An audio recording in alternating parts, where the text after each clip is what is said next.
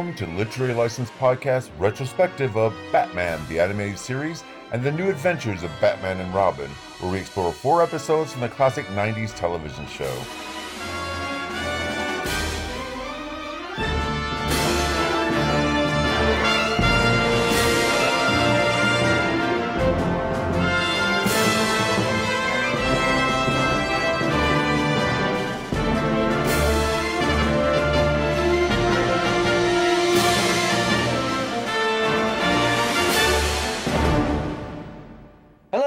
Hello, welcome to Literary License Podcast. And this Batman week, we'll be discussing four episodes of Batman. And before we get started, let's find out who's with us. We got Vicky Ray with us. Hello, Vicky.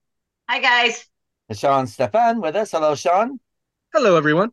And unfortunately, Joe won't be with us due to work commitments, but we will see him next week. And I'm your host, Keith Shago. And before we get started, let's find out what we've been up to. Starting with you, Vicky. What have you been up to since last time we saw you?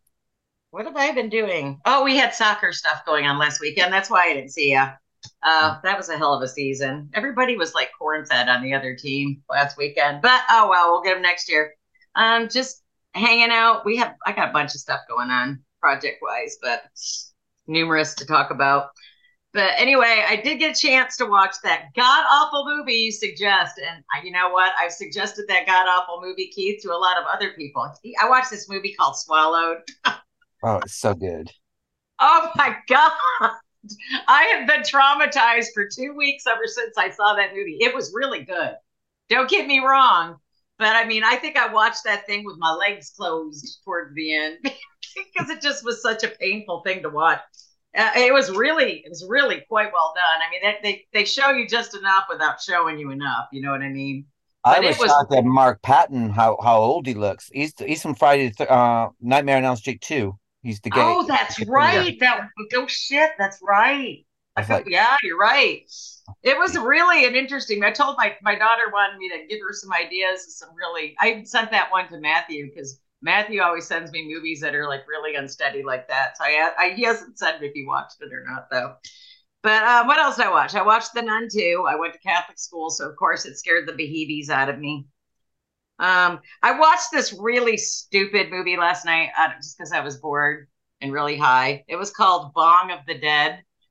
Oh God, that takes me back to when I worked in a video store. I remember seeing that on the shelf when it first came out. You know what? It was actually okay. I thought it was, I mean, I actually liked some of the characters. Then again, I was high as spaceballs, but it was really worth watching. I thought it was really funny. And I finally got a couple weeks ago to watch Talk to Me. Don't know if any of y'all watched it yet, but it was pretty good too. Um, of course, you know, if you have like, I guess it was a hand of a dead something or other. Who a psychic? It was a psychic's hand.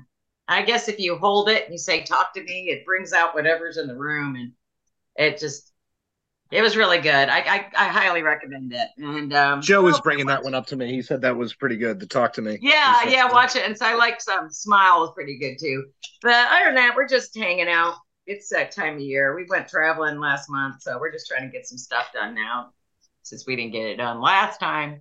But we're just chilling out, getting ready for Turkey Day and the holiday season. What about y'all? Um, I don't know. What have you been up to, Sean?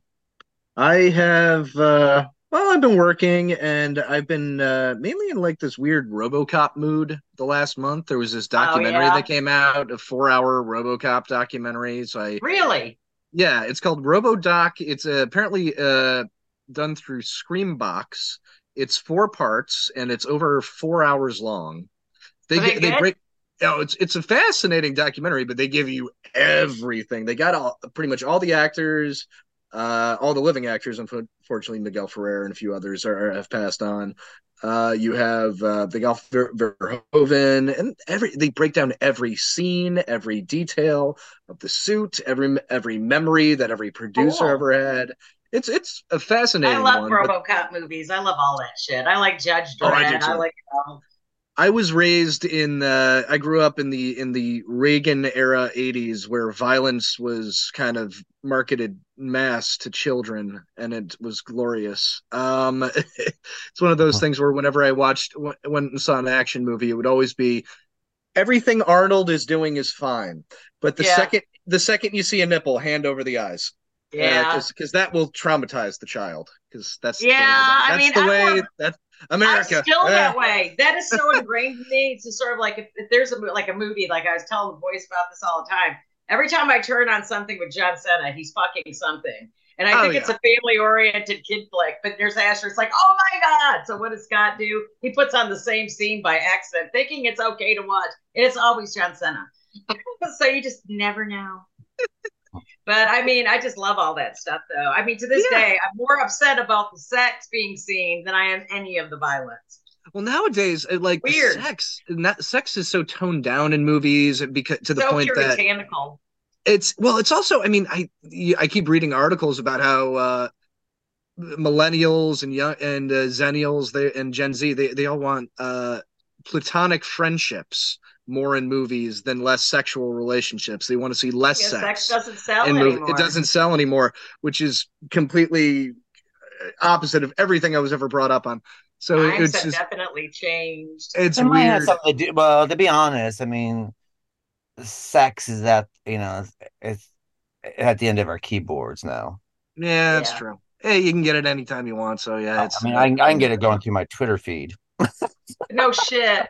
Yeah. You know what was I was thinking about? I think it was called what do you call that show? The documentary with uh something about movies that have been oh god, um, not scarred movies, something something movies where something bad happens and all of them like Poltergeist or whatever.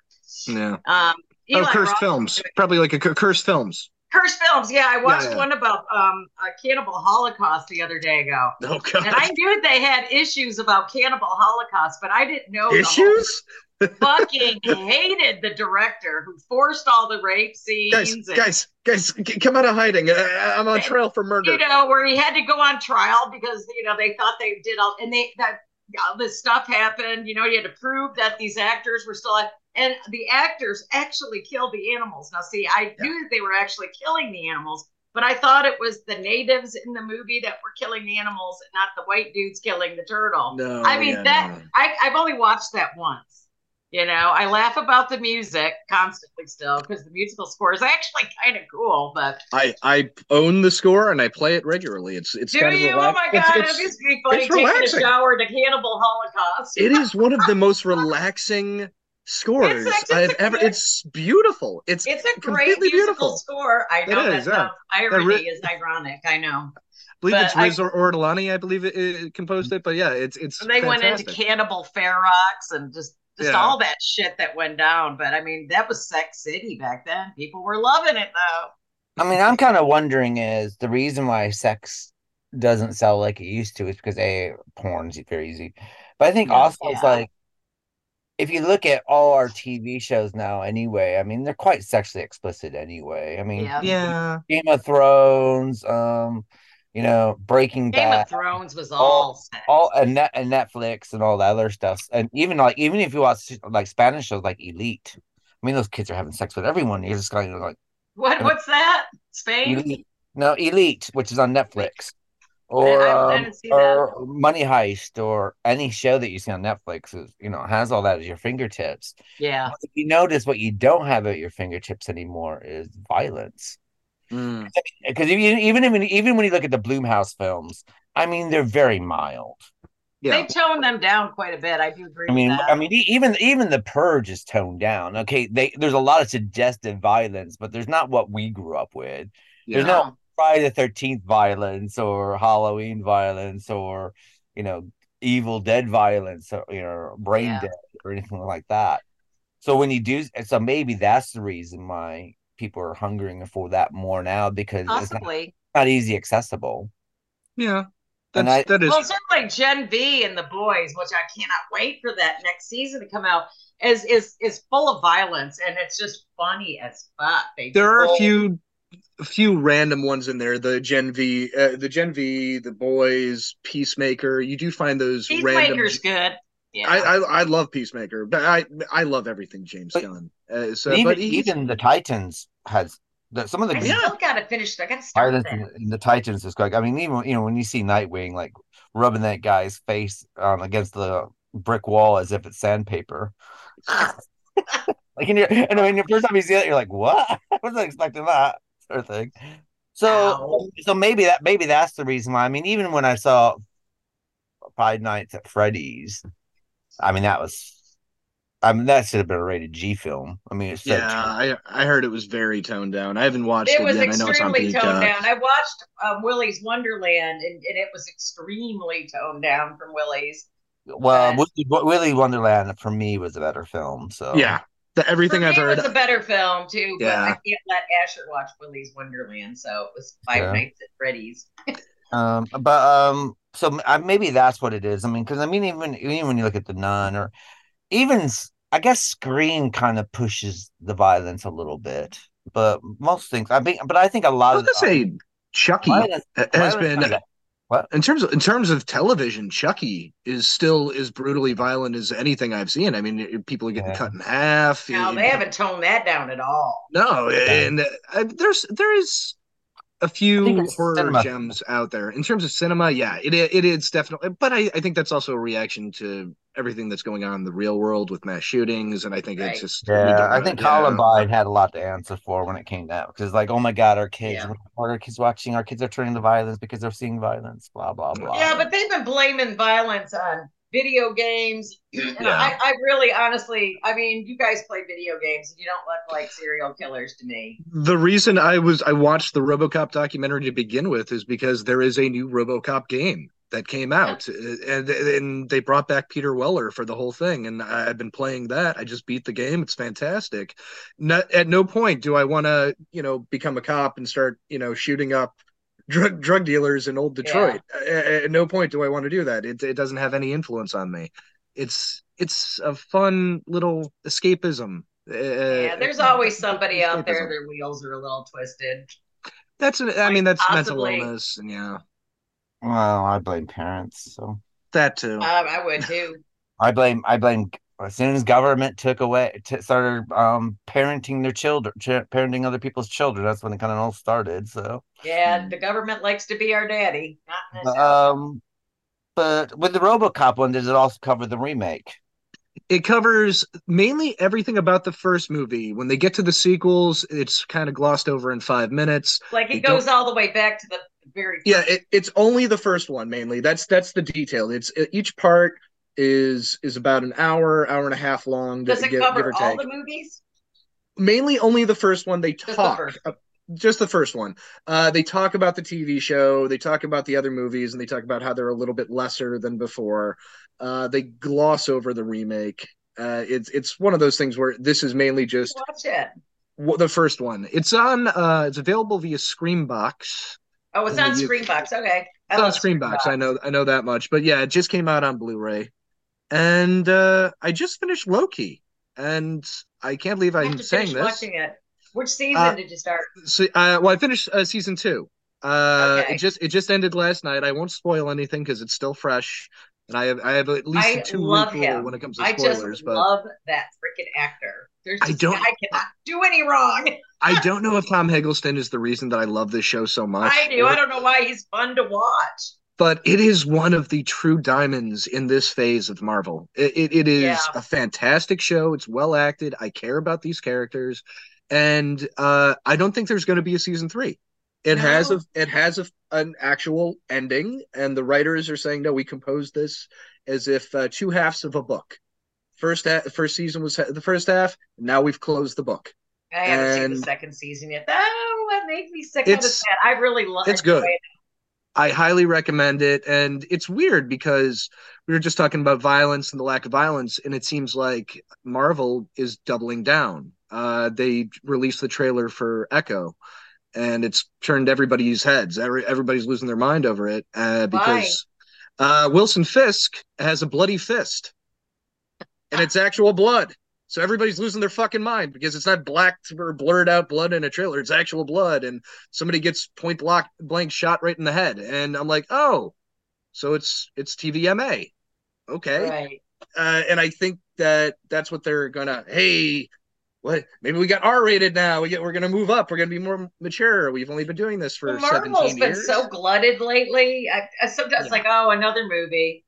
And you know, I kind of gave up on Marvel. I hate to say that. I love all my heroes. I kind of have to. My uh, my thing is Loki was solid, but it but it had an actual ending, Echo, Yeah. I'm going to check out for two reasons. One, my buddy, he worked on it. He said, and he told me we're doing some stuff here that you're that you're going to really dig. If you like Daredevil season three, we got a lot of Oh, people. really? It's it, they're they're it's mainly about the character from Hawkeye. Uh, her name was Echo, and she's a, she was kind of a secondary character, is kind of a villain, and her interactions with the Kingpin, and Huh? it kind of it takes place, I think, during the blip. Uh, it When is it- this When does it start? uh January. It's going to be all put up at once. Uh, all dropped at Oh, once. Make us wait. Yeah, it's not going to make us wait all at once. I think like four episodes all at once on both Hulu and Disney Plus. Oh, Uh, okay. cool. So it's a different. They're going to call it. They've uh, redubbed it a uh, MCU Spotlight or a Marvel Spotlight. It's their new uh, way to get around. Hey, this is maybe not part of the overall story, but maybe we'll introduce some characters. We'll we'll do some things. We'll kind of tell our own thing with these characters and not tie it into the overall picture. Not Marvel, but um, did you guys see that? I don't know if you guys are Witcher fans. I was a Witcher fan, but I I, guess that. Cavill's getting they're changing him out with Yeah, with the Hemsworth. Yeah, one of the Hemsworths. Yeah. The- Well, the he's not too bad, not too hard on the eye either. So I mean, we'll probably have to give it a whirl. Let's see what I really am kind of mad that they. I don't know why he left. I didn't he. There were creative issues from day one. He, and he wasn't a, happy with it. Well, he is a he, he's not just playing he is a huge fan of the Right. lore. He loves The Witcher, he loves the books and everything. So there was That's why I constant was so from, surprised he left. there were constant struggles on set if the reports are accurate that he was no that Geralt wouldn't do this. Right. he wouldn't do that. It's it's a fiction. He wouldn't do this and he was constantly at odds with the writers who wanted to take it in a different direction. And he kept on trying to no, we're holding true to this character. But he did so Uh, good at it. And that's Not the even- reason why he was fantastic. He's a he's a great actor. I like Henry. He is Cavill a lot. great actor. I'm totally impressed with everything he does. It's just you know I think uh, it got to the point where the showrunner and the writers they have their That own vision. Well, and we'll see what happens. I bet you Yeah. don't make it without him. It, it, there- it's people are Well, it, already it hasn't been renewed for another season. yeah they the people are already Is uh, singing it's or ringing the death bell for it. Yeah, people are already not happy. Other than that, what have you been up to? We sidetracked you, Sean. I'm sorry. Uh, no, no, no worries. Aside from that, just uh, Loki was good, and, and it, it made me think about how the the well, they also announced next year that Marvel is only going to do one movie. Uh, they are only releasing Deadpool three. Uh, really? Apparently, it did not. Uh, Captain America, which is finished, didn't Right. test well, so they're going to be reshooting it. Uh, there was a lot- great though. I well, it that's the thing. Well, Deadpool is good, so uh, but the problem is they have to finish shooting it. The strike has screwed up everything. Thankfully, the strike Right. is over. Oh, that's right. I keep forgetting about that because I've That- just I- been moving right along watching old shit for the last five months. they've gotten to the point they're kind of going over all the movies right now and they're realizing okay what can we release what can we put out now that everything's done uh warner brothers just announced that they're uh canceling their completed uh coyote versus acme movie which i've Really? want, i've wanted to see this movie since it was announced and i'm so pissed at them for shoving it in the vault with batgirl it was basically wiley coyote sues the acme company for all their defective products That would be great. that sounds great. As a Looney Tune, brilliant idea. And uh, like John Cena was going to play the head of uh, Acme or something like that. Oh my god, that would be so fucking great. Seriously. fi- it's completely filmed. All the live action stuff is done. Uh, Zaslav said, "No, we're not going to release But it. nothing. It's going to be They're yeah. It's anything they're it. they're doing a Batgirl. They're shoving it in the What a waste. I mean, I want to see. Batgirl too, but I mean, that would be really. I would This is. that. I mean, this one speaks to my childhood. Kid, the kid who grew up watching Roadrunner cartoons. I'm like, I know it. I mean, I want Coyote to have his day. Come on. I mean, If well, look at can get- Roger Rabbit. Everybody loved Who Framed Roger Rabbit. Yeah. I mean, The give problem us is. older people some fun. The problem is Yeah. they look they only want to focus on theatrical uh, this seems to be the new mantra in Hollywood. We only want to focus on theatrical releases that are guaranteed money that is guaranteed money. Disney looks at it as the most important movie that they have for probably the next 5 years at What, this point. Deadpool? Deadpool because they're not releasing any Marvel movies next year. It's their first R-rated release. It's bringing back Hugh Jackman and it's they're taking over this franchise from Fox where they're going to be pretty much incorporating all the Fox stuff and bringing it into the market. Oh, shit. and it's it's everything that's come out from this movie that is leaked uh, either intentionally for press or, or, or otherwise it makes it seem like okay this is the big deal that will kind of merge everything together until we get to the avengers movies but the problem is with everything going on with jonathan majors with the strike Right. and all that everybody's focus on it is on everything else what are you going to do with this what are you going to do with this and then this past year with the exception of guardians all the movies have sucked all of the movies have been bad and i All the Eternals and stuff like that. Eternals is it's not bad. It's just boring. It's Yeah, it's one of it's, it's it's, it's, breathtaking. It's well I- filmed. it's beautiful. Yeah, but the actors look great. But God damn it, it I like forever. I mean I like it, but I I can acknowledge if you're going in to watch a comic book movie with your kids, the kids are going to be bored out of their minds. yeah, I agree. Yeah, but don't you think that comic strip movies have been a big thing for the last 10 years? Yeah, Longer, yes, but absolutely. And don't you 10. think that the and normally what sets the trends of what is big is the younger Yeah. younger Right. viewership. And the thing is the younger generation are going to look for their own thing. So You're right. it might be the death of comic book movies. Not that, you know, I mean, I know that they're not performing like they sh- could, Well, even But- The Walking Dead. but, but that that was but that was that was 20 that was 2010 to 2020 we're Yeah. in 2020 and if you if you look at trends you know like you know let's take the horror trend of the 80s you know that started bubbling up underneath everything and then by 20 by 1983 that's when it started taking off whatever that trend's going to be same thing with the 99 by 93 the, tr- the next trend takes off by t- you know 2003 20 somebody brought up. I forget where I read it, but somebody brought up Star Wars, and it was only a six-year thing if you think about it, from seventy-seven to Right. eighty-three, and then it, you Mhm. had residual years of everybody loving it and talking about it, specials, watching the movies, get the, the rise of VHS and the accessibility of it. I mean, it was sold at, uh, I believe, Lucasfilm were selling it at McDonald's at one point. Yeah. Uh, so and, and everybody got a chance to watch them. Then in the 90s, when the, it faded, they transitioned to the books and the audio tapes and the games. And it wasn't until they released the special edition that everyone said, "Hey, maybe we can maybe we can get more out of this." yeah. But it, it was really only six years, six maybe eight years that Star Wars Mhm. was at its peak. Marvel is running on 15. It's Yeah, it's it's running on empty. I mean, at this point. But I mean, you had like um, but during Star Wars, not just Star Wars, you had a lot of s- space operas going on at that Yes. time as well. And then all of a sudden, it's like, oh, we can't do space operas. Well, I mean, and the thing that kind of brought kept the space opera there, kind of really was Alien, the Alien franchise, kind of kept right. it. We're still in Star space, Trek too. The Star Trek doing- films as well, but to some Yeah. extent. But yeah, uh, yeah, but- absolutely. Aliens. But I mean, but Star Yeah. Trek dealt dealt with nostalgia. The Star Wars Oh, when that when that started making its rerun again, you know, then again that was nostalgia. That was Yeah. nostalgia of all these nerdy kids from the seventies now taking their kids to the movies in the nineties, going to see the Star and Wars. their nerdy grandmothers too. Don't forget us So, nerdy grandparents. but you know, and so that's what kind of started that thing. But the problem basically is that now with mass production situations, and then you know these kids are now teenagers that their parents were taking them to the the you know the new Star Wars stuff. yeah. You know, the, the kids don't want to go with their parents anymore. That's Yeah, probably that's the reason why, that's probably the reason why they're not doing as well as they did, and that's probably the reason why some of the Star Wars stuff on telly is probably doing a bit better because the people who are big Star Wars fans don't have to get leave their armchair and they, they don't have to worry about taking their kids to them because their kids are watching something else in another room. Yeah. Well, everything streams immediately. It seems these days. You know, When I'm done- a when when I'm done with the podcast, I'm going to be watching that new uh, David Fincher movie on Netflix. It, Which uh, one? Uh, the Killer. Oh, it's we basically it's. I've been joking. It's it's it's David Fincher's uh, version of Hitman, the video game. He's, oh he's no doing shit! his.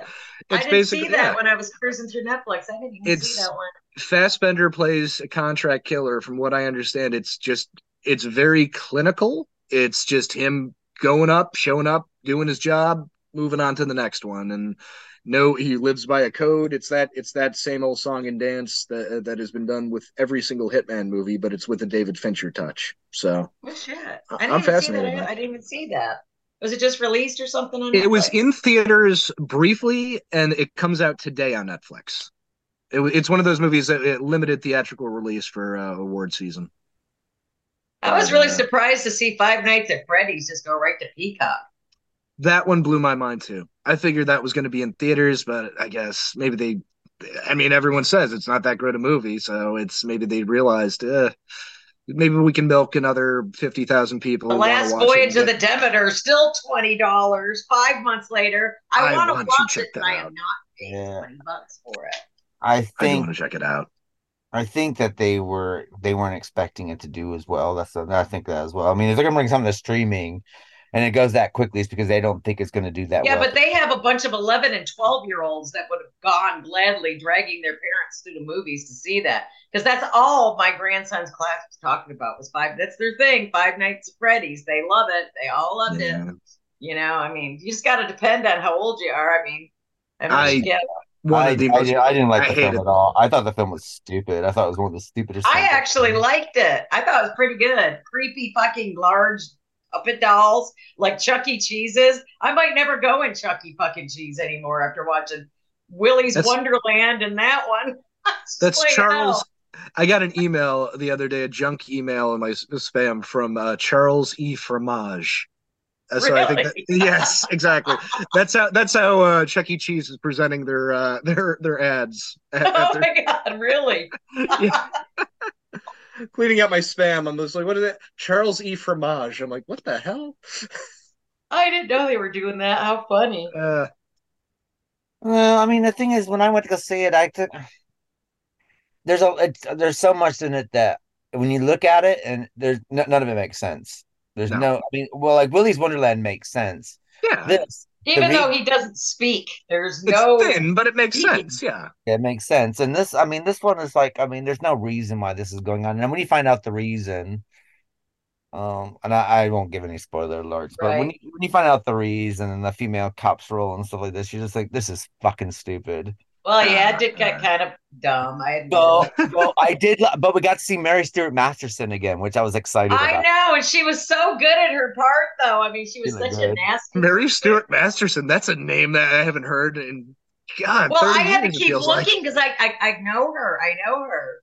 And then oh, I haven't know it who this ages. is. You know, I haven't And seen and I- her in anything in eons. And I, I Oh. love I love everything she's done, you know, whether it's So fried tomatoes or some kind of wonderful or Benny and Joon and so, so Oh, I love Benny and Joon. That was such a good movie. Stepford Wives. she's in that because her father directed it, so she's a little girl in it. Oh, okay. In the original Stepford Wives. So God, how old is she now? She's got to be our age. Easy. 106, I don't know. Yeah, she's definitely your age.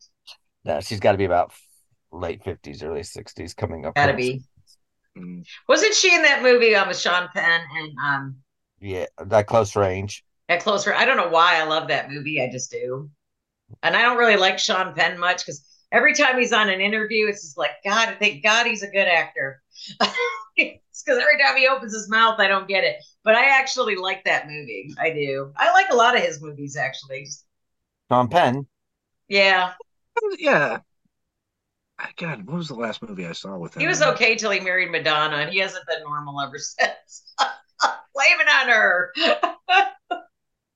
You, I think that I watched The Game. That was actually the last movie I saw with him Oh, uh, yeah. recently. The Game with uh, him and Michael Douglas. He was That- in another movie. Um, they were in Vietnam. He was horrible in it, and I think, um, oh God, why can't I? Uh, played in Back to the Future. Oh, uh, Lea Thompson? No, main character. Meg- oh, Michael J. Fox? Michael J. Fox was in Casualties it. of War you're talking Oh, about. oh, yeah. Yeah, what was it? Casualties of War? Is that what it was? That was pretty yeah. intense flick too. Mm. I Uh, definitely need more coffee today. It's Yeah. one o'clock. I need more coffee. I'm just on the top of my game today. But other than that, I would say play the RoboCop video game. It's awesome. It's it's a lot of fun. I of have to make sure. Tell my grandson that. I Well, that's suck at not my- video games. That's on my list at the moment. I'm replaying um Kingdom Hearts at the moment, so I've just done all of them. I'm, Ah. I'm doing the last game now. I've just done even the side, oh, even the side games. So I've kind of gotten into that. I didn't realize that um, what's his name from Lord of the Rings and Dracula. Christopher Lee is the voice does the voices in Kingdom Hearts on the video game. Oh wow, that is great. That is. Yeah. I mean, they have all the original Disney voice actors anyway, doing you know Okay. You got Robin Williams doing the genie at that time. I mean, I got. I So are guess- they are they incorporating audio clips from the films? No, no, they all came uh, in and recorded them separate. And then they had like Billy in the first one, Billy Zane plays the main bad character. but you got like Haley Joel Osment doing Sora all the way through. So Oh you know, wow! and then um and then you have um Hayden Hayden, you know, save the cheerleader from Heroes. I can't never pronounce can't pronounce her Hayden- last Hayden Panettiere. I think uh, I always say it with the thickest Chicago accent I can. Hayden Panettiere. Panettiere. She Ka- she does Kairi and all this there, and, see, Okay. and that- so now they're getting ready to do four, and four is being recorded and put together now, which should be out in 2025. Okay. So they're putting that together now. So I thought, okay, yeah, so I'm getting all excited. So I've been playing those nonstop, and then um, yeah, I've been watching, you know, just bits and bobs, really, nothing. Nothing too extraordinary. Went to the, went to the cinema out. the first time in three years to go see something, and I, I wasn't very happy about it. What? But I get like two free cinema tickets now a month through my television package. So they give us two Oh. free. So I guess the next one I'll probably go see is probably Eli Roth's Thanksgiving. I uh, that is next on my list. Thanksgiving. I didn't even hear that. He made a movie, new movie called so so he uh he was working on Borderlands the movie and Right. apparently when they were wrapping it up he left the production they brought in the guy from John Wick he's going to finish it so that he could do this movie Thanksgiving. Thanksgiving goes back to the movie Grindhouse. There was a fake trailer for a movie called Thanksgiving about a killer. It was a slasher movie about a killer who killed people on Thanksgiving. He dressed Right. up like a, and he Dressed as a dressed up like pilgrim. This is the movie Dressed as a pilgrim? dressed as a pilgrim. Go uh, see if you could find if if you if you don't have a Grindhouse a copy of Grindhouse, see if you can find the fake trailer for Thanksgiving, and you might it might be it might be low quality, but if you get a chance, check out that trailer. This is like that movie come true. This is this is the So why other did they do a fake trailer? I mean, just Well, to just that's part of, the, part of the grindhouse. I mean, Yeah. um, they did a fake for um, I don't Machete. remember. Machete, Machete, Machete started as a fake Right. trailer that aired before uh, Death Proof, or, or not Right. Death Proof, uh, Pro- Planet Terror, Oh. and that was a fake trailer that aired before the first half. of I Planet didn't know that. Oh, Yeah. okay. and then then they aired uh, an intermission, and then they aired Werewolf Women of the SS. By that trailer was done by by Rob Zombie. that sounds like a winner for sure. It it has it, it has all the charm and, and effectiveness of the Munsters uh, teaser. So I, I warn you of that. It's very very cheesy. Uh, you have Don't, which is a brilliant brilliant I- I trailer cut one. cut by Edgar Wright. Uh, it is a uh, wonderful wonderful tribute to uh, classic British horror movies. Oh no Uh, English- shit. English okay, I language. got. I'll do some. I got. Everybody's left me this weekend, so I got. and and then the last said. one the last one which which was the biggest crowd pleaser uh, was thanksgiving uh, where yeah it's just a person going nuts and killing people on thanksgiving the uh Yeah. and the joke is everything that he did in those fake trailers ended up in those movies so i'm, I'm still wondering if maybe they'll get back michael biehn to stick his finger in the blood taste it taste the blood it's blood ah son of a bitch i just want that it's so check it out. Oh, it's great. But yeah, Thanksgiving. I, I I'm with you on that, Keith. I want to see thought that. I movie. thought I saw this ridiculous movie called Thanksgiving. It was somebody probably had their iPhone and made a movie with it. Uh, First thing, all you see is boobs, huge boobs. First thing, straight off the bat, it's like okay, it's gonna Two be one thumbs of these. no downside for the guys. I kind of wish they'd make a movie of Don't. I What? yeah. Don't. Don't of all the trailers, that was the one I wanted the most. At Thanksgiving, yeah, I, thought- I knew that would get made eventually, but don't. That had so, that had a lot of charm. And Well, Edgar Wright- Thanksgiving, the only the thing I remember the most is the guy who gets cooked as a turkey and he's dressed as a turkey and he's naked and he looked like he looked like a turkey until you look really close and you realize it's a dead guy, a naked dead guy. I'm gonna the- find like- this. oh, there was a. Tr- I think uh, one somebody was giving her boyfriend. Yeah, a woman was giving her boyfriend a blowjob, and then she looks up and realizes his, his head's been cut off. Yeah, there's there's a lot of crazy oh, stuff. Damn, that's It's- it's- harsh. It's crazy. Or the girl jumping on the trampoline with a knife underneath and she Oh, the knife pops up through on the tra- She's What doing the movie is splits. This? This is all. Th- this is all the Thanksgiving trailer. Trailer, you'll- the, the fake the- one, the- the, the fake ori- Oh my think one. god! And they made the movie out of this finally. yeah. I hope. Oh my god, the last. I just remember the last shot of that trailer. God, I hope that's not in the movie. Uh, yeah. If you know that what I'm talking about, see it, Vicky. Please watch I'll this. find it. this. I'll find oh, you'll, it you'll love it. so, what I else mean, is going on with you, Keith?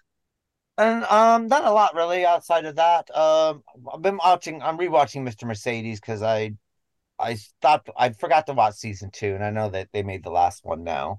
So I've gone back and rewatched season one. So now I'm in the middle of season two. So I'm gonna finish that off. And that's not. I don't have a lot. I had the work the week off, and I went to see the the Disney 100 plus exhibition, Oh, you were oh. telling me about that before. which wa- is excellent. Actually, I you know I give it a lot of kudos. I mean, it had you know some of the animatronics from Disney parks. It had the animatronics for um, Pete's Dragon that we're covering as well. It had um, so cool. silly symphonies. They had some of the original artwork about like, you know the pencil drawings and the concepts and um but they also has a lot of really interesting interactive stuff. Like they had this the the snow the Sleeping Beauty um storybook that they used in the filming of the beginning. And then next to it they had the one that you could open up and as you opened it up it opened up the thingies and when you look on the screen it all become animated every time you turn a page it would become Oh animated shit! That's so That's cool. and you could and you could skip like five pages ahead of time because I was like just testing it. It's like, how does this work? Does it- and you could like every, as soon as you turn to the page, the sound and the bird and or whatever. So that was very clever. And of course, you know, you have a lot of Mickey Mouse stuff and and you know how you know Disney developed Technicolor, how Disney developed stereophonic sound, how Disney developed surround sound before anyone did.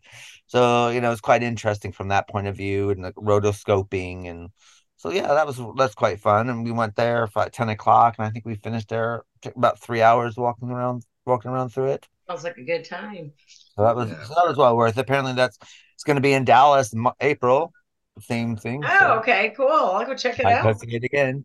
So, um, but yeah, it was well worth it, and they had some stuff in there for children to do with stuff like that. So as a family, luckily we went during the week. I'll have to take Asher to that. That sounds like a good time. yeah, and he, you know, he had some the Pixar stuff well represented. Star Wars, all the Star Wars costumes are all there. All the Marvel costumes are there as well. So I mean, that's one good thing about Disney buying these things, and the Muppets are all there. So you see like everything Aw. nowadays. So Uh, yeah, So they own the world at this point. yeah, they didn't used to own the Muppets, did they? yeah, they own They, the Muppets. they Did don't they never own. used to own the Muppets though? That was an acquired thing. Wasn't I want to say it was like 2007, 2005, something like that. It was the mid 2000s that they acquired the Muppets. I want to say, but yeah, they they don't own the Jim Henson Studio or the Muppet Right. Workshop. The, yeah, Sesame Street is completely separate. I, I know that. Somebody needs to make a horror movie out of Fraggle Rock. I don't care. It would be so good. I mean, to be honest, um, I mean, they did bring the Muppets back from the dead, so I will give them Yeah. that. Yes, they did. that Jason Segel movie is fantastic. I, I, I love it. To, to this day, I- I- if you need a comfort film, that is a, a great modern comfort film. Is that is that Muppet movie? And I didn't realize who wrote the music for it. Oh yeah, The guys who did Flight of the Conchords. I love Flight of the Conchords. Oh, we're they're watching, great. actually, we're watching that, and I'm watching um, well, the TV series What We Did in the Shadows because the new one's coming out, so I'm catching up on that as well. Oh, that didn't come out yet, right? The, the fourth one's coming out though soon, isn't it? Fifth one, fifth one, I think, is coming Is out. fifth, I think? I, I think it's the fifth one. Yeah, Yeah. but it's coming out soon. And God, it's now, been, so it's good. now been I- signed for a sixth one now as well. The sixth I just literally, I won't even get up and take a pee for that. Those are so good. Those, I mean, that's some of the best documentaries stuff I've seen on film ever. the female the female vampire she lives i didn't realize that she lives a couple um, blocks up the street from me Oh no kidding. Who? the female um vampire in um what we do in the shadows Really? yeah she's english i mean they're all english but well one of them is new zealander but they're all english i was like oh my god she lives right walk down the street Oh, okay. Well, I thought you were talking about In the Shadows, the documentary about the. uh no no this is what we do in the shadows about the vampires the who live in a house chair I don't think I've started seeing. I don't, I don't even think we. oh got that. you We got gotta that watch it it's one of the Really? best Oh, shows great. ever What's it called again? I'm always looking for something. what we do in the shadows We do Netflix. Um, no, it's on. I think it's on who. It's on Fox. yeah, uh, yeah uh, Hulu or Uh, Disney? Hulu, yeah, yeah, Hulu for us, yeah, yeah, because it's Fox, isn't it? Yeah. Wonder It's an FX. so it's on. FX in the states, yeah. Yeah. Oh, I'll check it out. That looks good. So, um, but you probably want to see first is probably the movie first, what we did in the shadows, which is a documentary about these vampires who live in New Zealand in a house share. oh shit. Okay, I love vampire stuff. though. But Yeah, but it, it, it's a total piss take, but it's really funny. It's hilarious. Okay. It's absolutely hysterical. And um, you know, like even like um, you know, without giving too much away, once you in the first season, they have to go to this tribunal of um the tri the Council of Vampires. Council of Vampires, Has- yes. has all the famous vampires. There's got Tilda Swinton and Paul Reubens from Buffy the Vampire Slayer, and all dressed in their vampire gear. Blade, Wesley Snipes is there, but he couldn't make it. He's- Oh, he's- really? No shit. Then they start ar- they start arguing. Wait, he's he kills us. Why is he here? Uh, Oh my god, I so will watch that. Tom and Tom and Brad couldn't make it because they're too big for us now. Interview with a vampire. what is Rob coming? Rob's trying to move on from this sort of thing. Oh, okay. Rob's not. We understand. Rob's not going to make. Yeah. Rob's not coming. Yeah, they're all playing their character. Their frame is as they're all playing their vampires, but they're all going by their real names. So that, Yeah. Oh so that- man, that sounds riot. But That's yeah, great. it's it's really where I mean, it's one of the best shows ever. That and I mean, because what we what I'm doing now is watching Fly the Conchords, watching two episodes of that, then watching two episodes of what we did because they can actually complement each other really well. Because I love of the Conchords as well. That's so funny. So, But, um, check it out. but other than that, not a lot going on on my side of the world. And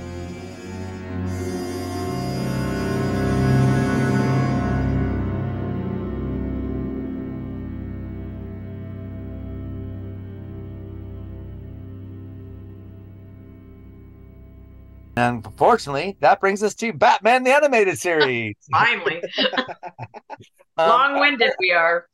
our first uh, first episode we're going to cover is um is going to be a two parter. We're going to cover the, both episodes together, which is Shadow of the Bat, part one and part two. I mean, Christopher Gordon is framed for taking bribes from Rupert Thorne. His daughter Barbara pleads with Batman to show up at a rally being put in on put in blah, put on by the commissioner's behalf. But when Batman disappears after finding the person behind the frame up, Barbara takes ma- matters into her own hand as Batgirl. Batman has been captured by Two Face and his gang, leaving Robin to do the investigating behind Christopher Gordon's framing. However, Robin will find an unusual partner in Batgirl, who is also on the path to clear her father's name, and the information she has uncovered about acting commissioners Gil Mason will help them on their quest. So, Sean, what are your thoughts of Shadow of the Bat, parts one and part two? Shadows of the Bat were, was a very interesting introduction to the Batgirl character. Uh, I don't remember Barbara Gordon being as athletic and acrobatic in previous. I thought that was kind of cool. That really sets up stuff. Yeah, when it's- it how showed- athletic she was. They te- they they've been having this slight tease underneath that she wants to do more. She sees what's happening with her father. She sees what's going on in her city, and they've been teasing it's under the surface in the past few seasons, in the past couple seasons. Um, so when it finally did happen, I wasn't shocked. I was I completely forgot that it started as a Batman cosplay to at a fundraiser for her dad Oh yeah, that's yeah. that that threw me off uh, a little bit but when uh when trouble struck she was able to jump into action the best she could she didn't uh, succeed that that was oh she didn't succeed she isn't very much. seasoned yet, is she? no but she was able to she was able to be at least a- acrobatic and athletic enough that she did help hold her uh, own. and bum- bumbled into a, a victory so to speak but Yeah. uh, she was uh I, I thought it worked out well, and by the end of the two-parter, she kind of held her own as uh, as Batgirl, and kind of, I, I guess, be, became part of the squad. Everyone kind of knows who everybody is at this point, which was a little odd. Did you think that they know who she was? Well, I don't of- think they, kn- I don't think they know who she is, but when you see matches Malone, uh, Yeah. putting on the cape, getting the costume, right? Uh, cl- clearly, she must. Uh, I mean, I don't know. It, maybe it's just because if we're supposed to assume that pencil thin mustache and him chomping on a matchstick. He looks completely different to the. It's like Clark Kent with glasses off, or Right. something. But you know, it's. I, I don't understand how she doesn't know that Bruce Wayne is Batman. I, I, I, I just for the life of me, I, I don't understand. Well, is this this was the episode where wait, who who asked her to turn around so they could put their uh, was it Batman was changing? Well, yes, he, he just said, "Hey, would you a little privacy?" Yeah. But I mean, how do you not know it's him? I mean, you, I don't know. Well, I mean, I think I Look think at that jaw. How many people have that square lantern jawline in that city? For I crying think, out! I think I think she I think they know that she knows because at the end of it when he when Commissioner Gordon becomes cleared and Yeah. the, the Bat family whatever and she's hugged you know before he she goes and gets hugged by her dad Batman sits there and says is like welcome to the family Yeah, or something along those lines there's, she there's more room for for somebody. But I I, I really yeah what I and, and, liked and, and the then she comments and she comments on it so I'm thinking to myself like they must know each other then maybe I, I, or they're was one hinting that they know. they're hinting that they know. It felt like it, it was ambiguous enough that I didn't know if they maybe they were just musing out loud and they're talking to themselves. I, I don't know if they were talking to each other. Yeah, It Kid was- Help was a little side soliloquy going Yeah. on. Action, yeah. I don't. Well, it- she, it's yeah. only because um, when he says that, she she comments. Yeah. So, and that's what it kind of like. That kind of threw me there because it's like you know, normally it's like Dick and Bruce are having their conversations, and it doesn't seem like anyone else. They can say whatever they want. No one comments on what they're saying. It's yeah, like the- that's true. where she does I comment kick on out it. of So that's why I, I kind of going. thought I liked the part where Robin was Robin gets upset because he doesn't want her there, kind of like she's in his way, and he's getting all misogynistic on her. like you know, just like let men men do the job. jeal- you know? just a jealous lover, that Robin. Jeez. Yeah, I do you think they kind of? I almost got kind of like a tension between them, like they kind of liked each other, kind of sort It's of. But honestly, he. I. I think that he has replacement issues. Uh, he. He constantly, and it plays throughout the series. Eventually, I mean, he's going to become Nightwing. Right. Batman. Batman gets a new Robin. Right, He moves on. He moves on. You know, it's. He definitely is getting to the point where you know he maybe he wants more. I mean, this is the original bat. This is the original Robin, Dick Grayson. He's he's Right. gonna he's gonna need more. Yeah, he's getting yeah, old. I, I can't He's imagine him spread sitting on the sidelines for long, just being the sidekick, because he's Yeah. really ambitious. You could tell. he's just a young man wanting to make you know his way in the world. But I did like I did like Matches Malone. I thought that was a nice uh, the the uh, pseudonym of Bruce Wayne when he's going into the criminal underworld, chomping on a match, uh, with a pencil thin mustache. Uh, but I did find it weird though. He survived a uh, Harvey Dent coin toss. Uh, Harvey. Oh yeah, that's right. It came up uh, not in his favor, but rather than getting executed, he got bashed with the butt of a gun and then taken to the exact person that you probably don't want someone that you suspect of being a cop or anyone that could help you. Probably don't want to take him to your secret commissioner that you have on the mob payroll. But that's what they did. They took him immediately to the guy that the uh, the mob boss, and uh, eventually Robin and Batgirl saved the day. But it, Well, that's, it's really about well, who would think that Gordon is on the take though? That guy is just like such a. it was pencil thin. It was pencil thin, and as soon as they uh, the uh they arrested him, I believe it was for bribery. I immediately knew that this new upstart commissioner, before he ducked before the podium, like, oh, it's this guy, clearly, because he wants his job. There's no other reason why. It has to be this guy. It's Scooby Doo logic, but at the same time, it's it's. Uh, I, I I don't know. I, I thought that this was a solid two parter it definitely when it ended uh at the first part it definitely um it was a decent cliffhanger on a couple of fronts because you had the coin toss as well as whether or not uh, uh I think uh, Gordon was going to get killed or something. It, it was it was a solid solid two parter.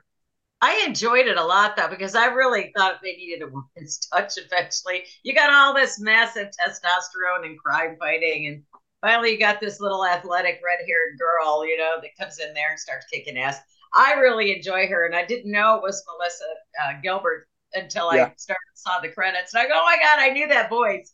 You know, I, I- sometimes I don't look to see who the voice is because I try to figure out who it is because we always know the main characters. You know, when Yeah. but when you get the female voices in there, she's really quite good, you know, as, as a voice makeover person. So I thought that was pretty cool that she was involved in it. I just thought she was a refreshing character that they finally add because any of us that are old enough to remember the Batmans, you know, with Adam West and stuff, like Batgirl is like, well, most people that had brothers, they used to watch it because of Batgirl because look at the outfit she had on back then, right down to the bullet bra. So everybody liked that stuff. the boys were happy. I just like watching Yvonne De Carlo was a lovely fighter. lady. Yes. I just like seeing her hold her own. Elvis So it Presley's just makes girlfriend. Oh yeah, the per the purple outfit with the you know the cone thing. Yeah, because Yvonne Craig was dating Elvis Van Presley. Craig, Van Craig, excuse me. Yeah. Dating Elvis. Everybody needs a bullet Everybody was bra. married to Priscilla, which is kind of weird. yeah. Was he But- dating her? Yeah. Yeah.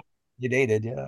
No shit, I didn't know that. And she, they, they got, she got cast right out of um, Kissing Cousins. No kidding. I did not know they were dating at all. I never heard that. Yeah, they were they dated. So and then um No kidding. they did Kissing Cousins, and that came out, and they liked they said that she filmed well, so they cast her as Batgirl to help bring failing, you know, failing viewership to Batman. So let's bring Yeah. She back. was cu- she was a cute Beginning little of season thing. three. Yeah. She was packaged quite well. I mean, I think. I think they did Batgirl quite well here because they made her. First of all, I mean, I love Yvonne Craig as Batgirl, and I have that Right. Watching the old Batman series. But I mean, it was Campus Christmas. There was no meat on her bones, and basically, you know, you know, she basically pulled. You know, I think she pulled the lampshade, and the brick wall would turn around, Yeah. and her little little bat little bat makeup counter. So, um, Yeah. well, you know, and for, and for her to get this, I think this series actually with this introduction to her gives her a bit of gravis as well because she's not whiny, but she's not Yeah. annoying. So she's ty- she's typing that really fine line that lo- but they have difficulty when they do introduce a new superhero or anything like that can fall. You know, t- I uh, TV series of Batwoman. She's fucking annoying. That's the reason why no one watched it.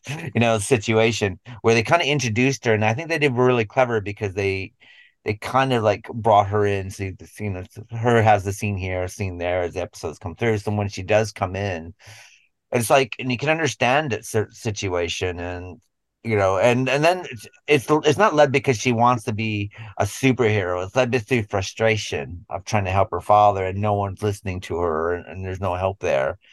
Um, and that's you know that's where that's how it becomes born, and I quite like that. But she's also brains as well. She's not a, and even when they're, she has some quick um some quick quips, you know, to Robin and stuff like this, but they're not done in a malicious, horrible way. They're like kind of done in a playful way. So they've really done a very good well of introducing this character into this universe, because I think in unlikely hands it could have failed miserably. Well, It she's could- not unbelievable at all, though, and she does hold her own.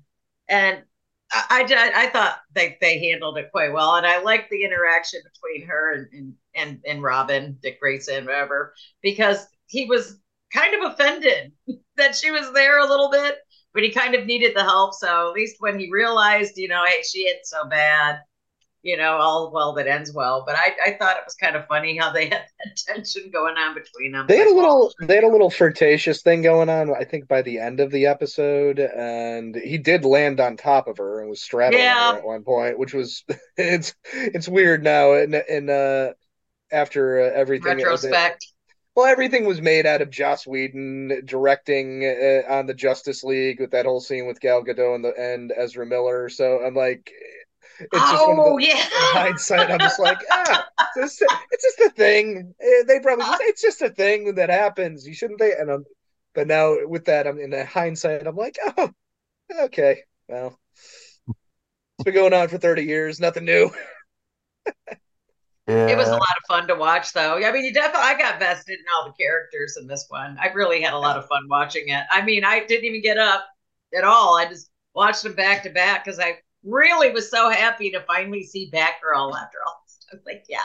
It's good Uh, to have her as part of the fa- the Bat family, and and starting to see it expand and grow beyond just uh, Batman and Robin. And hopefully, this means that Robin will be making more appearances. Uh, Yeah. I know, I, I know he's coming up in the in our next episode, or not uh not today, but in uh, next month's episode, Yeah. we'll be talking more about him. Well, wasn't he tied up in college? That I mean, so, I mean, he's, he's spent a lot of time at college. That's the thing, and when he's always at college, and it feels and summer break is when he decides he's going to be a crime fighter.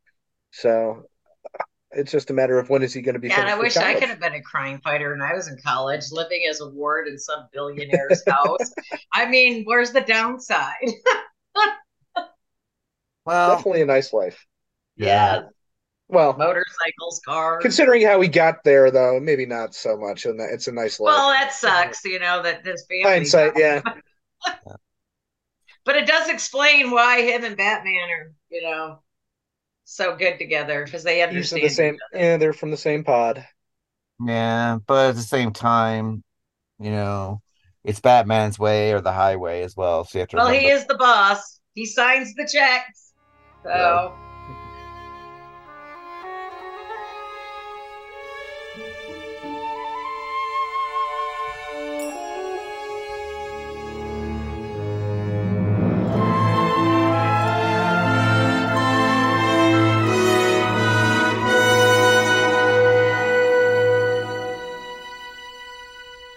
Well, this brings us to Blind as a Bat. In the course of stealing a high tech military aircraft called the Raven, the Penguin injures Bruce Wayne, causing temporary blindness.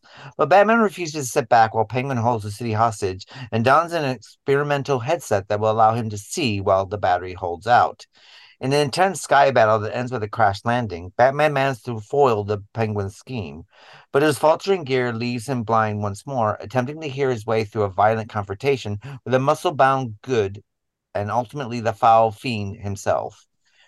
So, Vicky, what are your thoughts of Blind as a Bat? blind as a bat.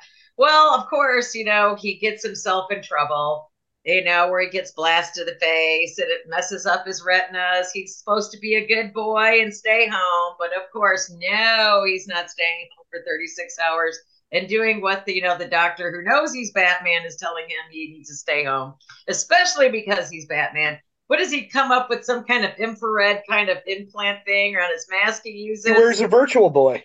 That's it's a essentially- virtual boy. It's Okay. a virtual boy. So I mean, it's not it's not a literal. It's not a literal virtual boy, but the vision. It's like the old Nintendo Virtual Boy. It's like yeah, but he must have it hooked up somehow to his brain pan. Yeah. To, to you know be able to see the way he does, and I, I thought it was kind of funny. He always needs to recharge, and then he's you know is losing power. And I think that the penguin, you know, is being vintage penguin. He sees you know his end where he can start fucking with Batman just a little bit because he sees a weakness. Because clearly there's something wrong. He's going all over the place, reaching his hands out, you know. I, I really enjoyed this one because it shows well Batman always has an alternative. You can't keep a good bat down, I guess, right? And he's always going to come back up fighting. And then towards the end, he still thinks there's something wrong with him, but he can see just fine because he grabs him in the leg hole when he's you know looking over the balcony. But I mean, it was all about what is it? A helicopter? It's like an it's sort of like an Apache helicopter, like a stealth helicopter. It's a stealth helicopter with uh, the same bat vision capabilities that he has, as well as uh, the ability to be um, uh, to be whisper quiet. Or, Yeah. or- so it, it's a perfect Apache helicopter, essentially. is basically what it is. Yeah. Yeah. And so of course everybody wants to get their hands on it. I, I thought this was I thought this one showed um his vulnerability, but it didn't really last long. But it, it just he just is a he's the true hero. He's always going to bounce back no matter what. He's not gonna let anybody get one up on him. So I enjoyed it. I enjoyed this whole block actually. I found it a bit weird for the simple fact that where's Robin? Yeah, where is Robin? Is he back? Uh, I, I mean, you would think that the one time Robin's needed would be at this point, and it's not like he's nowhere, you know. Actually, there's nobody around to help him. Where's Yeah. Batgirl? we, we just we just met Batgirl. Where's Batgirl? Yeah, I mean, as soon as he's got Yeah. help, all of a sudden there he is, blind as a bat. Nobody there to help him. Yeah, I can under, I can understand maybe the Batgirl because if you're thinking to yourself is like, well, there's the things that are there's the production coding, you know, the production numbering, and then there's the when it aired numbering. So then some- Yeah. there's you know, you know, sometimes there is a bit of a disconnect there.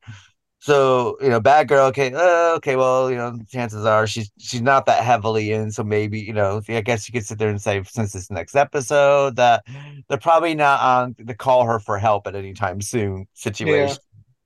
But you're right. on the other hand, when Robin, they were though- making these Robin should be there. episodes, when they were making these episodes, I mean, Sean might know she's like, you just watch these like forever. Did they did they know that kind of like in between episodes there seems like there's discrepancies? Is there a reason why? Uh, I think it's just. Is it the way things- they released them? I think it was just things getting shuffled around. We think that because on one. HBO they are not in order. Like where I watch it's on Max, and I have to want They do not have them in any semblance of order. I literally have to go in and find them. in the case of uh well the the physical releases they're all released by production date uh Right. my when i my my hulu collection from my digital copy from the physical collection uh that's by production date as well uh i think eh, when they used to air when i was a kid i remember fox would have uh because it was on fox kids for me uh, Right. I, I remember they used to um do special blocks for certain months so it could be we have four spookier episodes, so we'll just Right. Those out. We'll put them in October. We have, uh, you know, this one is more winter. So there was a reason why they lumped them in the way. Yeah, did. It may have been where they aired. It's just this one we feel this will play better th- at this time, or hey, Okay. we need we need a certain type of villain to fit in with our theme for the Fox Kids morning. I, I think, but I, I don't know. I that's that's Well, it's just sort of like you say. One minute he's got help, next minute there's no Robin, no Batgirl. You know, I was just trying to wonder if there was a Yeah, Well, there really isn't any rhyme or reason to it. Yeah. Yeah, and I, I I'd be honest, I think when it came to serializing superheroes, that came around more with X-Men and Yes. Justice League. X Men, Justice League, and Amazing Spider Man. Uh, did Yeah. what? What did they do? They, they started serializing it like Buffy, turning into a soap opera situation. You started okay, having- Okay, I got you. You know, Okay. what- You started having three-parters, happen six-parters. episode, those changes will keep on going Yeah. sort of like. Vampire Diaries and stuff like Yeah. that. Gotcha. So, but Batman was, I mean, kind of they were attempting that, but they didn't really go into to it. So So okay, maybe that's why, because it's not like in this, like you say, serial soap opera kind of. well, they fashion. get they get better by the time they get to Batman Beyond. That Right. tends to go in more of a serial, more serialization. I think here what we got is we got attempting it. That's why you got the two parters. That's Yeah. why everything's not happening in one. So let's see if people come back in the second one. And then another thing is is that at this time when it came to animation serials, at this time when this was aired, people used to dip in and dip out. Yeah. They were constant. Okay, I But gotcha. Batman, what they found was like people were returning and watching it every single week. So, and I, you know, I have to remember that when you do an animated series, it's not like doing a television series. You kind of doing everything like a year and a half ahead because all this stuff has to be animated.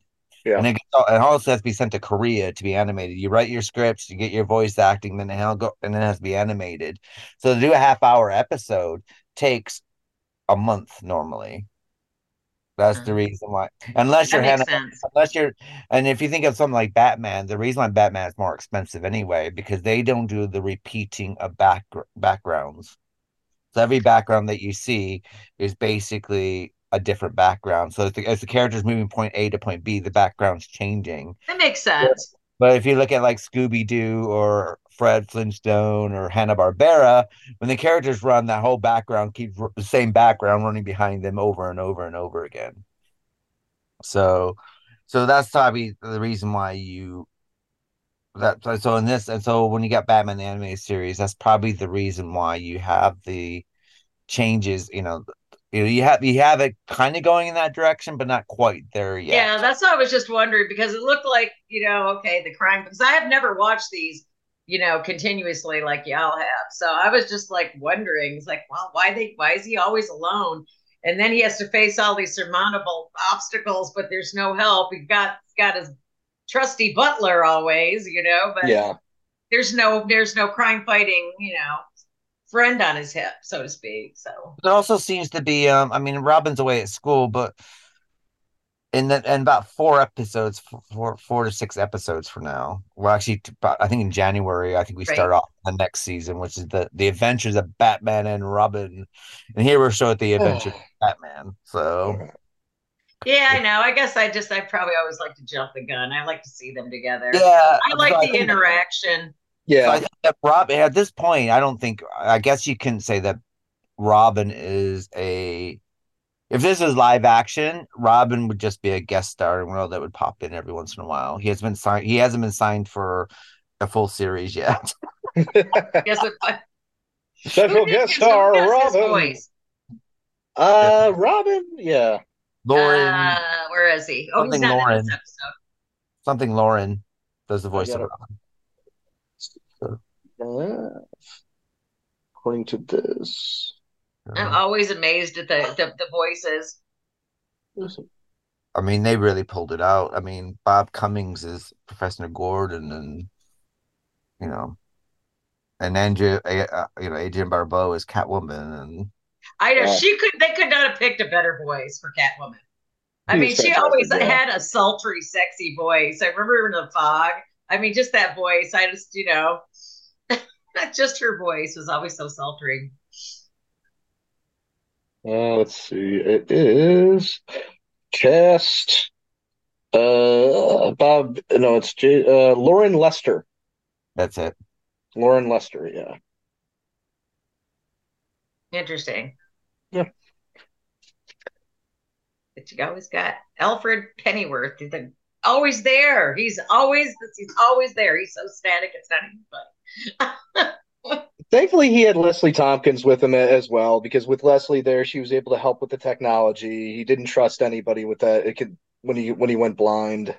So uh, it's it's I like Leslie Tompkins. I always, She's a- I she's a good always a a plus. character. yeah. It's like, oh, and and that's you know, it's, it's that supporting thing, and I like I like that addresses like you know when he gets hurt or something happens and he needs medical attention that there is someone there. You know, he's not. Wasn't Albert or wasn't Alfred dating the doctor in an episode before? They went on vacation. Uh, Was that No, that That's was someone else. else. It was a was, different woman. Yeah. that was next door neighbor. Yeah. poor Alfred? He doesn't ever get a date. There's a bunch of elderly women running around in this series, but Alfred don't get none.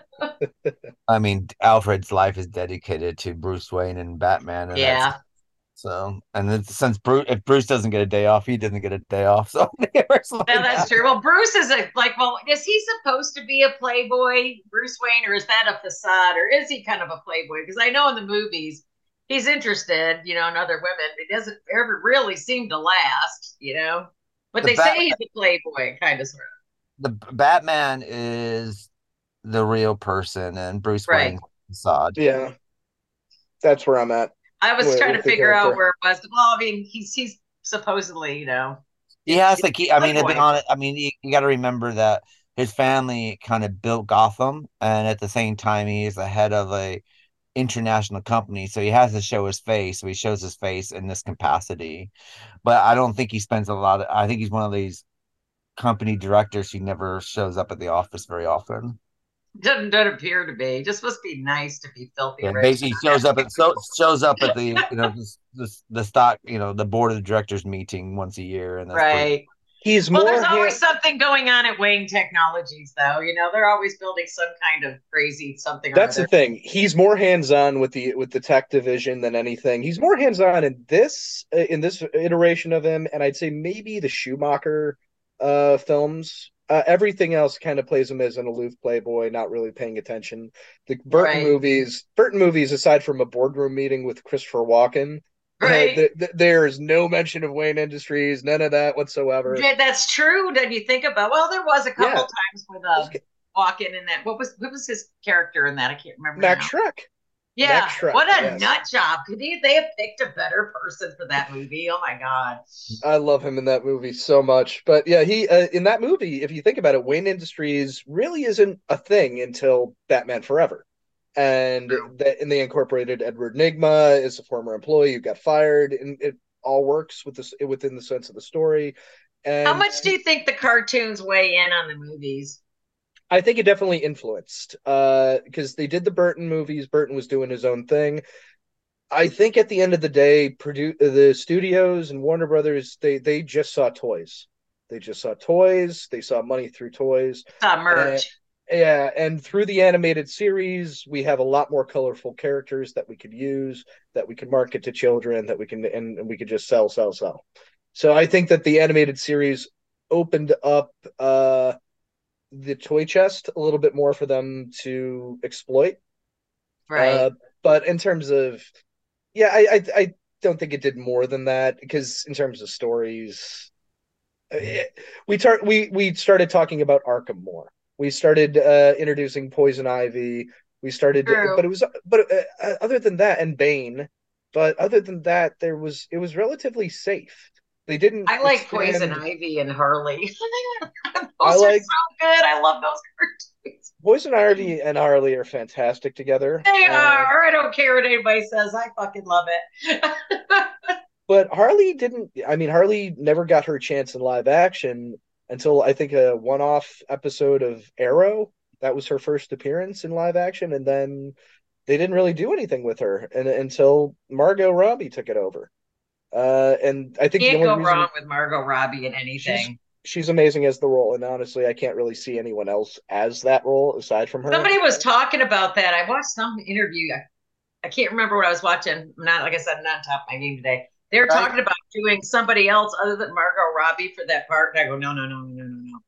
No, revolt. get- Total I get- revolt. I get you want a clean break. I get I get you need a clean break from everything in the past, but don't get rid of her. They might. no, they might- not they might- that. to be honest, though, they might get Hugo Weaving's sister. Oh, Rachel or uh Rachel Weaving? So that's I gotta look uh, this one up. Begins with an S. uh, so Samara, Samara Weaving. Samara Weaving. Weaving. That's Hugo We- that's Hugo Weaving's sister. Oh. Yeah. All right. So, so they might get Oh her. God, she looks honest. just like her. I always get those two confused as it is. there, there, there is talk of her taking that over, and she probably could do it. she would be good. She, would be might, good. She yeah. could do it. She could do it. She's a great actress too. Actually, Yeah. you know, I've always interchanged those two. I always take one for the other. They look alike. They just Yeah. do. They do But look I a They're both beautiful women. But I do think that Batman the animated series, I think, made more of, um, made more of an impact on the, the comic books Yes. than the than the movies.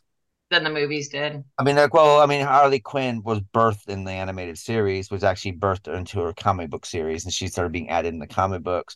The way that the some of the like the Two Face and um, Mister Freeze, their stories or origin stories became lore in the comic book series after the animated. series. Right. So they're kind of like, so they kind of had like this thing where they're like interchange, intermelding together. So, and the films, I mean, let's be honest, the films of the film, the Batman films are very problematic in itself anyway. Because, Because of the continuity, or well, Batman's um whole being is, and he and he mentions in the next episode that he doesn't kill anyone, right. and the Batman films are all about him killing people. Yeah. Well, yeah, especially you get Ben Affleck in there, and they, you know, it starts. Getting, Well, e- even well, he kills the Joker, and um, uh, Michael Keaton kills the Joker. yeah, he kills um Christopher Walken. You He can't. shoves he shoves a bomb down a guy's pants and pushes him into a sewer. Yeah. that's true. cold-blooded murderer That's too. true. It's- I forgot about the, that. the Joel Schumacher films, Batman's killing people all the way through them. Yeah. Christopher Nolan, he's murdering Yeah. people as going along. Um, even the new Batman film with um, Wow, I Robert never even thought of that until you just brought that up because the next the, episode. Pat, the Pattinson one, he's not. He didn't kill anyone yet, but he is much more vicious in terms of his uh, brutality. Yeah. Uh, so y- you could definitely see possibly uh, uh, if they ever do let the Joker out of the asylum, that he, he'll Right. probably push him a little too far, but or try to push him too far. And that's the thing about Batman is that he he has this code of honor, and that's the reason why they have to have Arkham Asylum because he catches them and he puts them in there, and they get back out, and he puts them in there because he does believe in the law. That's why that's why he's not really a vigilante because at the same time he might be acting like a vigilante, but at the same time he's only capturing them, and then they have to go through the law system, and whatever happens there is not you know is not part of him. So in Yeah. effect, he's not really a vigilante. He just he just catches the people, and then he's basically a, a bounty hunter, really, if you think about it that way. Yeah, I can see that. you know.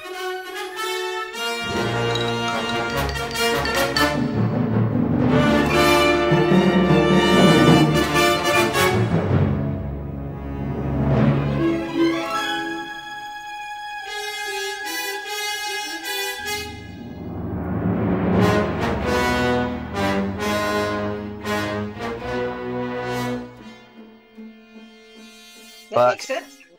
Yeah.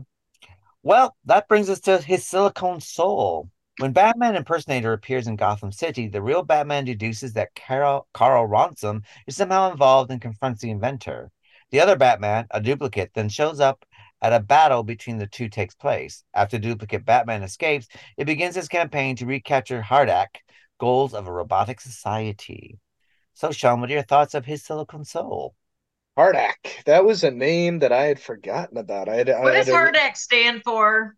Oh God. What? Uh, I I'm gonna the look. I'll anagram look right- it up. I'll just. I have the I have the anagram right in front of me. Uh, HARDAC. Uh, da, da, da, da, da, here we are. Artificial. A, a holographic analytical reciprocating digital computer. Sounds like stuff we got now, like AI and all kinds of weird shit coming to plague us. Well, that's In our well, that was life. the thing. That, that was the thing that uh that struck me the most about this episode because I did dig this one a lot, and I think the reason I did is I started thinking about just the ramifications if a essentially a Terminator had all all the knowledge of Batman and all the contingency plans to take down every single member of the Justice League and all that stuff. right? That is a that is a horrifying thought. It'd be like just just somebody with that much power. The one Yeah. the one flaw in HARDAC's problem is Batman doesn't kill, and that's the one thing that saved everybody's life is the fact that that does not compute. I just killed uh and causes Yeah. full full system Yeah. shutdown. But uh and he ended up blowing himself up by destroying uh the the, the um bat computer. But the one thing I, I the contingency plan of HARDAC after downloading the Bat computer in HARDAC's last appearance was to make one last bot and make it ba- a bat bot. That just Right. seemed that's a great Trojan horse. Is HARDAC a, a bad company? Were they a bad HARDAC company? was so into HARDAC bad hands or no HARDAC was just uh, an artificial intelligence run amok. It was it was it was creating duplicates of people to integrate to integrate itself into society. so the computer kind of took over? Yeah. The computer like, took over. like a war games computer. Yeah, it's like war games with the ability to mass produce Terminators. Is the be- is the best way I can describe it. So they were taking uh like Commissioner Gordon and Right. a few other people. They were taking them hostage and replacing them with these duplicates. Okay, okay. so it's kind of like a body snatchers type of situation. right. And uh, they uh, eventually uh, destroyed the this. They had to destroy the system because the system figured out. Wait, Bruce Wayne is Batman. It broke it. It got managed to get into the Bat computer, and as a result, it learned all of Batman's secrets. So it decided, well, I'm going to take all this infinite knowledge that I've learned through this and put it in one last contingency, uh, and just in case, because it looks like I'm probably going to be destroyed right now. And that contingency was in the form of a Batman robot, which I can get it to work. I know this time it'll work. Yeah. well, it worked a little too well because it thought it really did. It it was it was like that uh, that horrible Terminator movie with Tom uh, with the with with the, with the guy from Avatar. What the what the hell is it called? Uh, Oh. Terminator Salvation. It's the Yeah. he wakes up and just doesn't realize you know your uh, your metal robotic guts are hanging out. What do you mean I'm a robot? You know it's his, Yeah. clearly somebody has put my brain in a robot, which I thought was funny, but. So I mean, basically, that that would be a feat, though. I mean, now that you've got AI, I suppose consciousness is not too far behind for a machine. Well, I quite. I mean, I Uh, quite like Batman the computerized. I felt sorry. yeah. I felt Well, sorry. he was still a good guy. I mean, he wasn't a bad guy.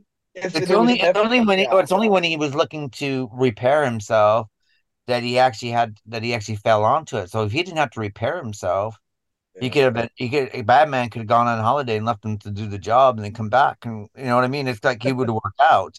It's only because he got in he got shot, so therefore he had to fix himself. So that When they leaves him, sprayed water on him. well, that leaves the hard act, and of course, he in order to fix himself, he has to reboot, and they have to, you know, put this the chip in his head, which causes his, you know, which causes him to go bad, really. But if he didn't have to do that, if he wasn't injured, he'd be fine. Yeah. Just kind of sad, and you know, he does, and he doesn't understand those around him, and you know, I just- felt bad for the robot Batman because he was basically good. He didn't understand why he was in this this entity that he had become. So it kind of made me. I felt bad for it actually because you're that- right. Wake up! I'm a machine. I'm not a human. You know. I have that feeling of um, you know, when you look at it, it's called his Silicon Soul, but it also reminds you of Blade Runner. Yeah. Kind of. That Blade Runner, Absolutely. you know, Well, the whole, Yeah. dupli- the whole duplicate. I, I was calling them replicants while watching it. I, I can't. I, it's immediately where my brain went to. I, I think they were calling them duplicates or whatever. But uh, the it, it is definitely in, invocative of uh, of Blade Runner in terms of just the humanity that's exuding from this robot, and it, it, and it goes throughout to the point that.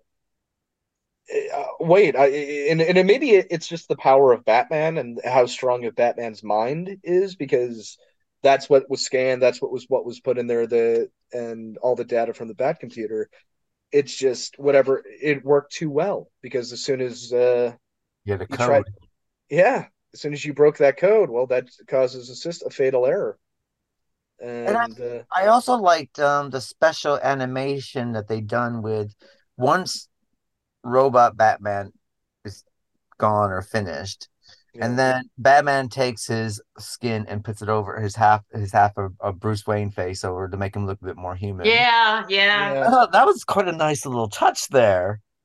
Because Well, I mean, basically, that's most his- animation his of this time- You know?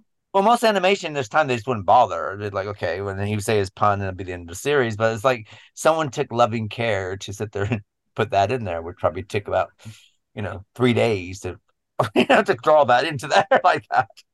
or It take whatever. that long.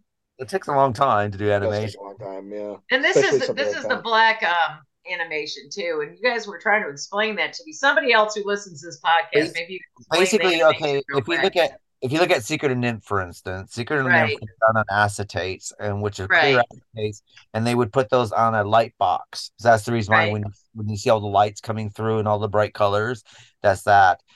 In Batman the animated series, what they use is black paper. So basically, black is your negative space. So what you do is you have to draw the Put positive the color on top of the negative. precisely. Oh, So, interesting. So that's what gives you there. But at the same time, you have to take everything that you learned in animation and kind of reverse it on itself about your your color principle. Quite clever. So And it Yeah. really has a quite a different look to it. I mean, if you look at the Batman cartoons as opposed to any other cartoons, it's quite unusual. Even even today, even though they're, you know, 20, 30 years later.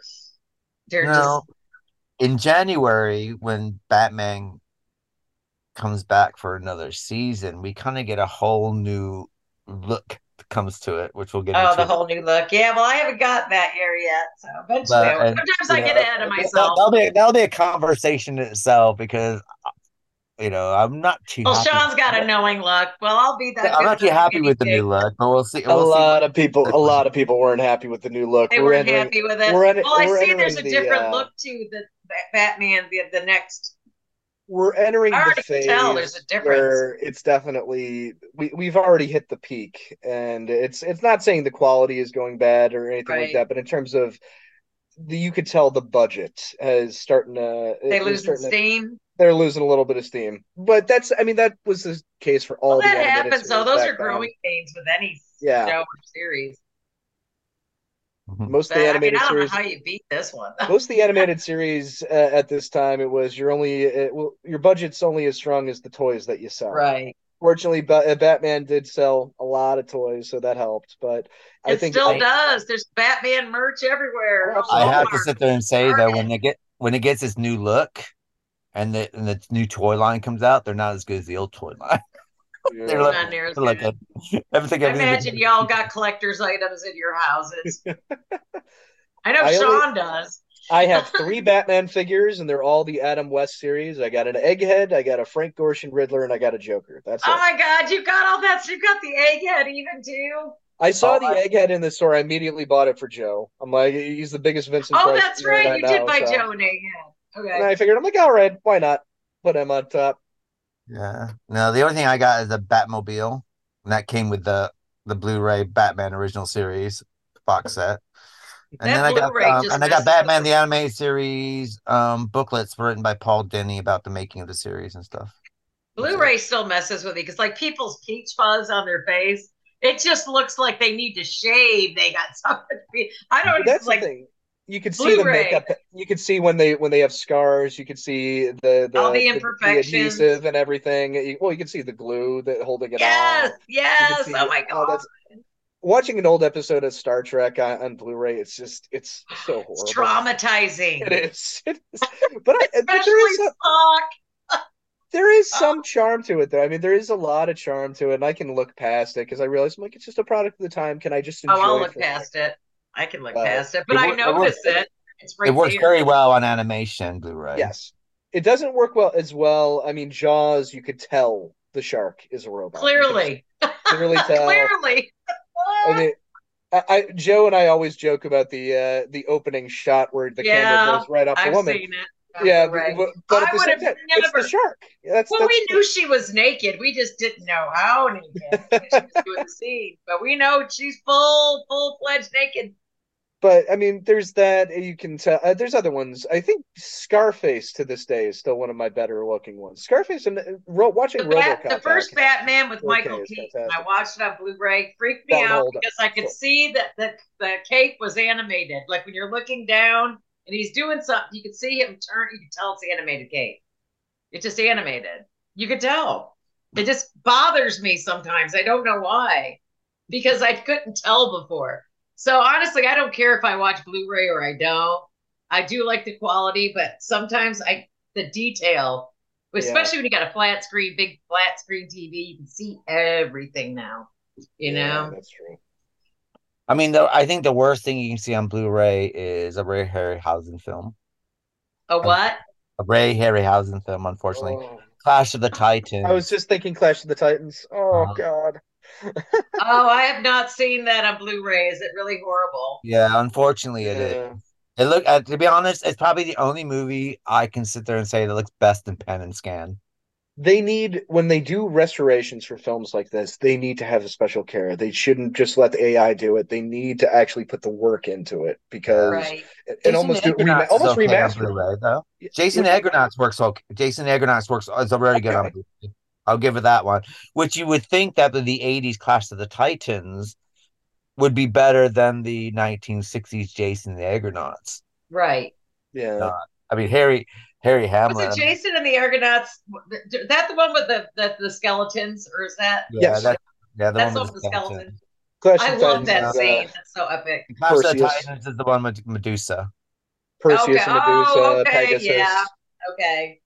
God, that was such a good scene too. And what does it like? Really make you anal when you're watching it now on It's, Blu-ray? uh, let's put it this way: you can you can really see the blue screen, very much so. You Mm. can No and you shit. and then just and then like when you saw the, it's kind of weird because even even when I got it on DVD and I saw the because I got because I used to love it. I mean, I'm, it used to be on HBO all the time, and it's like Right. Yeah. over and over and over. I mean, I've seen it so many times, and uh, you know that was pan and scan. The Harry Hamlin Clash of the Titans. Yeah, Yeah. and so and so when it came out on DV, DVD and in widescreen, I bought a copy of it because I thought this is gonna be fantastic. I'll finally get to see it in its ratio. I was, Not the No. yeah. I would, I mean, and this, and now, now in Blu-ray, it's even worse. So DVD, D, DVD only gave it, uh, DVD only put it in its, you know, in its ratio. Sometimes Blu-ray. I mean, they're just like that. I mean, you, you it just it, it doesn't matter it, when you get when you cut off this. It's a shame because uh, you see the effects and the remastering uh, for movies today, and they just don't hold up. Joe and I were watching uh, Double Impact, the Van Damme movie where he plays his own uh, twin brother. Uh, Oh yeah. Yeah. when he's on Those are screen, so cheesy, but they're good. no ch- you can see, and on Blu-ray you can see the blue screen and, all- and whatnot on certain shots. But there's others that you're looking at and they're talking to each other, and it's looks just as good as anything, if not a little bit better than some of the stuff I see today. So Mhm. it, it's it's it's one of those. That movie is a trip to. Uh, Disney tends to do t- Disney tends to do p- pay a particular attention to their Blu-raying for Yes. like Mary like Mary Poppins. As you see, there's like there's not that big disconnect. To be honest, they've they've somehow made it so Mary Poppins is in the animation. You know, they kind of you know it's not So there is a way to do it without doing it, without You- seeing you- like that blue screen behind or every little thread or you have to go through every single frame and do it digitally. So you have to go through every frame of the film and able to do it. wow. I can see why they want AI to do it. That's just and it and it cost it costs money, but to be honest, if you're dealing with, I mean, I can understand not doing it with like I don't know, Mr. Limpet, the incredible Mr. Limpet. I can understand not doing it for that, but if you got if you got a classic movie that's gonna that is classic, then maybe you need to take the care in that. You know, it That's probably- sense. one of the reasons why they don't do um Seven Faces of Dr. Lao in Blu-ray. Because you know they Oh my God. They they put that they, they didn't Blu-ray that one, did they? No, because George Pal's family said you can't Blu-ray it unless you want unless you spend the money on it. Because that would be a nightmare. I mean, if they didn't do it right, I mean, think of all the just just all the stuff in that I'm, movie. I'm hoping Details, Criter- Criterion will pick it up and do something with it because I love that film. But we'll see.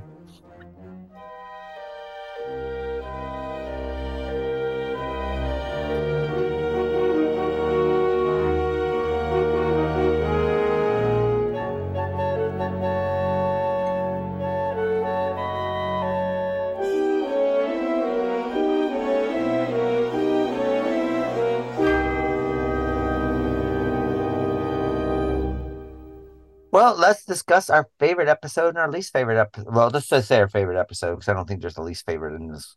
There's no least favorite episode. Yeah, there's no least favorite. They're all solid So- ones. What's your favorite episode in this block, Vicky? I like Batgirl. I liked them all, but I really liked the introduction of Batgirl. It was it was fun, and it was nice to see her finally show up. And what about yourself, Sean? Uh, definitely uh, Shadow of the Bat, the two-parter it, it, with Batgirl. It is it, it was a fun introduction to Batgirl, fun introduction to the character. Uh, it's good to have her a part of the team. It's good to see the team growing, and uh, yeah. Uh, also, Matches Malone is my new favorite uh, side character for Bruce Wayne. or- Oh my uh, god, yeah, with the, the, the little Matches Malone. mustache and yeah. I would have never known it was Bruce. Oh no, no, no! That that mustache, it's makes all the world a difference. yes, it did. I think my favorite is Shadow of the Bat, though I have a special place for his Silicon Soul because I did feel something for the robot for some reason. I actually felt Yeah. like, oh, I actually got, I felt a tinge of emotion there, so I thought that was good. And and the Shadow of the Bat, I guess, I guess is my favorite because I kind of wondering, did Batgirl get to see Bruce Wayne naked? We'll never know. He turned her back. She turned her back, or he Well, told her to turn around. Yeah, but at the same time, I mean, she if he didn't tell her to turn around, she would just sat there and just stared. well, he probably has a nice set of animated buttocks. so she, she's got a thing for muscle. Let's put it that way.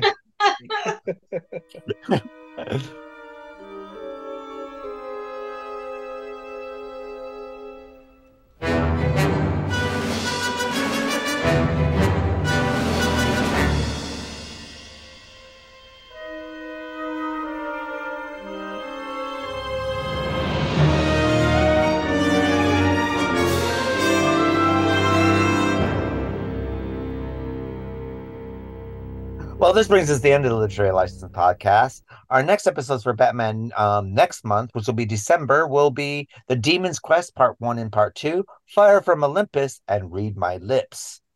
And of course, we'll be continuing our November month of programming with our Dark Families, which will be covering the film The Breadwinner from 2017, um, which is based on the best selling novel by Deborah Ellis. And it deals with a woman going through womanhood um, in Iraq. And of course, we'll be covering Eli Roth's 2018 film, family film, The House with a Clock in Its Walls, starring Jack Black and Cate Blanchett. And we will be continuing our anthology series of two cat features The Uncanny from 1977 and Cat's Eye from 1985, also known as Stephen King's Cat's Eye.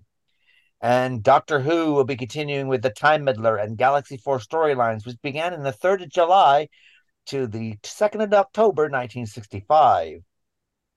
And December, we'll be interrupting our programming with our Christmas programming, which will be Book to Screen, which will be Once Upon a Time. We'll be covering Auntie Mame by Patrick Dennis and the 1958 film Auntie Mame starring Rosalind Russell. So it's good night for myself and good night, Vicki. Night, everybody. Good night, Sean. Good night, everyone. And we'll see you next week for the breadwinner and the clock with the clock, the, the house with the clock in its walls.